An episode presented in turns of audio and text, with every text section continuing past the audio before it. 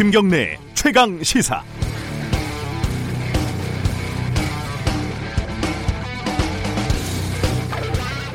지원이는 돌이 같이 난 2011년 목에 구멍을 내고 플라스틱 관을 삽입했습니다. 평생 그 관으로 숨을 쉬어야 합니다. 서우는요, 천식과 호흡곤란을 달고 삽니다. 초등학교에 가서도 응급실 신세를 자주 졌고요. 엄마, 나는 코가 없는 것 같아. 숨쉬기가 힘든 서우가 엄마에게 이렇게 말을 했습니다. 엄마는 밤새 울 수밖에 없었습니다. 아, 지난해 뉴스타파에서 취재를 하면서 만난 아이들입니다. 이 아이들의 공통점은 가습기 살균제를 사용했고 완치가 불가능한 병을 얻었지만 가해 기업은 처벌을 받지 않았다는 겁니다. 피해자는 있는데 가해자는 없다. 떠들썩했던 옥시가 아니라 애경, SK 케미컬 제품을 사용했기 때문입니다. 2011년과 2016년 공정위와 환경부, 검찰이 서로에게 책임을 미루고 헛발질을 하면서 옥시를 제외한 애경, SK 케미컬 등은 면죄부를 받았습니다. 검찰이 최근 재수사를 시작했습니다. 15일, 지난 15일 관련 기업을 압수수색도 했고요. 공소시효를 생각하면 서둘러야 합니다. 그리고 8년 동안 왜 수사가 이루어지지 않았는지, 누가 수사를 막았는지도 밝혀내야 합니다. 가습기 살균제 사망자는 지난해 말 기준으로 1375명입니다.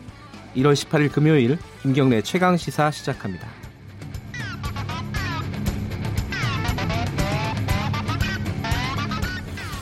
주요 뉴스 브리핑부터 하겠습니다. 고발뉴스 민동기 기자 나와 있습니다. 안녕하세요. 안녕하십니까.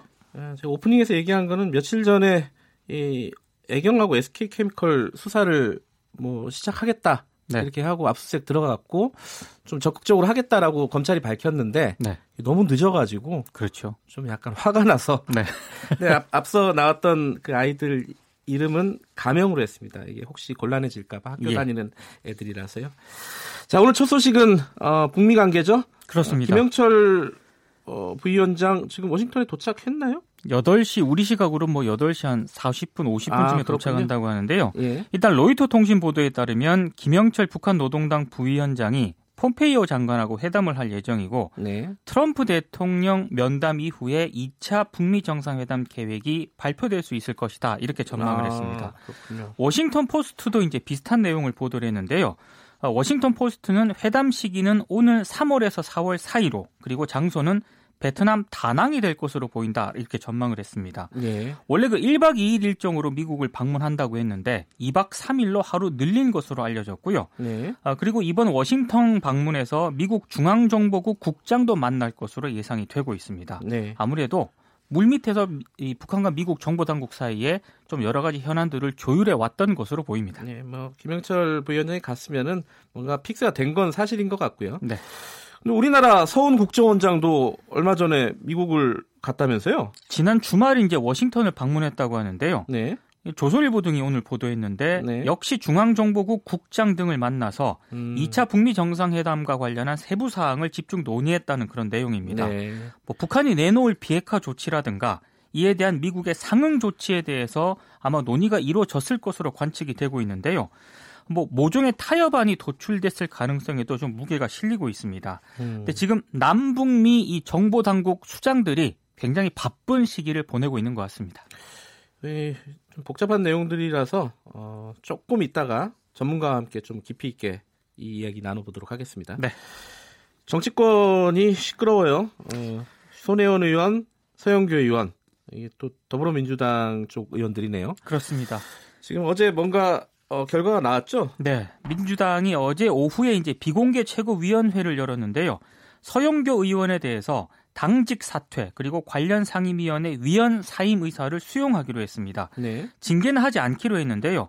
본인이 결백을 주장하고 있고 검찰 공소장에 이름이 적시됐다는 것만으로 징계할 수는 없다. 이런 음, 입장입니다. 네. 손혜원 의원 같은 경우에는 투기 목적이 없었다는 해명을 받아들여서 판단을 보류하기로 했는데요. 다만 이후 제기되는 문제에 대해서는 추후 진행 상황에 따라서 판단할 예정입니다. 손 의원은 국회 문화체육관광위원회 여당 간사직을 계속 유지하기로 했습니다. 아, 민주당은 이번 일을 계기로 사법개혁에 박차를 가하겠다는 입장입니다.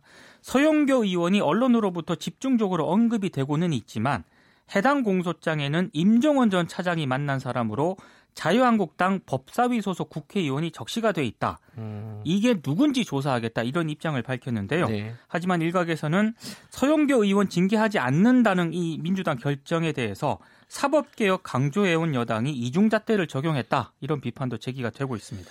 이 서영교 의원하고 손혜원 의원에 관련해서 민주당이 결정한 내용을 지금 야당은 반발하고 있죠. 기만적이다. 그렇습니다. 국민을 기만하는 거다. 이런 내용인데 이게 어, 입장들이 정치적 입장들이 다 달라서요. 2부에서 음, 더불어민주당 그리고 자유한국당 의원들 모시고 네. 토론을 한번 해보도록 하겠습니다. 네.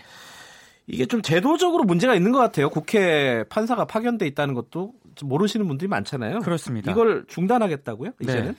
그동안 국회는 법원에서 두 명, 검찰에서 두 명씩 받아서 전문위원과 자문관으로 이제 법사위에 배치를 해왔거든요. 네. 근데 법원 검찰에서 온 전문위원 자문관은 형식상 법원 검찰을 퇴직을 하고 국회에 취업하는 절차를 밟습니다. 네. 근데 임기 마치고 거의 대부분 재임용되거든요. 네. 근데 사실상 파견으로 보시면 되는데요. 문제는 전문위원들의 역할입니다. 법원 검찰의 대국회 로비 창구라든가 국회의원들의 민원 창구 역할을 한다는 그런 비판이 계속 나왔는데 네. 아, 유인태 국회 사무총장이 최근 조재현 신임 법원행정처장을 만나가지고요. 부장판사의 전문위원 공모 신청을 철회해달라 이렇게 요청을 했고 이걸 대법원이 수용을 했습니다.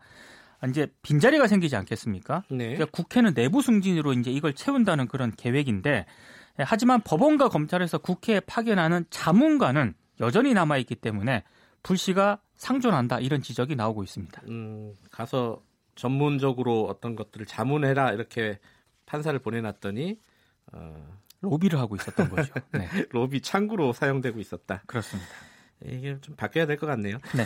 법무부 검찰 과거사위원회가 검찰총장에게 사과를 권고했는데 이게 사실 뭐 여러 차례 있었어요, 그죠? 사과를 한 게. 이번엔 또 어떤 사건입니까? 정현주 전 KBS 사장 배임 사건에서 검찰권 남용이 있었다고 판단을 했습니다. 음. 정현주 전 사장은 2008년 8월 배임 혐의로 기소가 된 뒤에 이제 KBS 사장에서 해임이 됐는데요. 네. 이명박 정부 출범 6개월 만에 발생한 일입니다. 근데 정현주 전 사장은 2012년 대법원에서 배임 혐의 무죄 판결을 받았고 해임 처분도 이제 취소하라는 그런 판결을 받았거든요. 네. 관련해서 검찰 과거사위원회가 당시 검찰이 기소가 불가능한 사건을 무리하게 기소했다고 판단을 했고 검찰총장 사과를 요구를 했습니다. 그리고 검사 권한 남용 통제 수단 마련을 검찰에 권고를 했는데요. 검찰의 정치적 중립성 확보 방안도 마련을 하라 또 이렇게 권고를 했습니다. 정현주 전 사장, KBS 사장 얘기는 뭐 저랑 또 관련이 있는 그렇습니다. 얘기라서 네. 어, 감회가 새롭네요. 자, 그 사과 권고한 게 KBS 사건 말고 또 있다면서요? 약촌 오거리 사건과 관련해서도 이제 사과를 권고를 했는데요. 이 약촌 오거리 사건 수사 과정에서 검사들이 허위 자백을 유도한 경찰의 수사 결과를 제대로 검토하지 않았다고 밝혔습니다. 네. 체포된 진범 수사 과정에서 이 신병 확보에 소홀했고 부실 수사를 했다고 결론을 했는데요.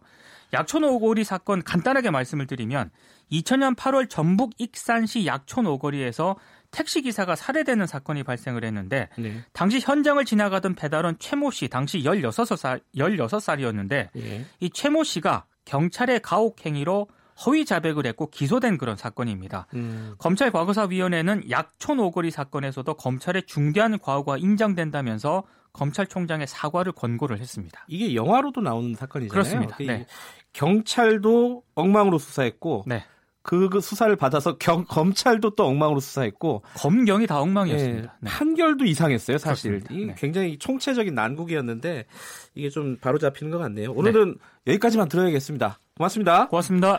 고발뉴스 민동기 기자였습니다. KBS 일라디오 김경래의 최강 시사 듣고 계신 지금 시각은 7시 34분입니다.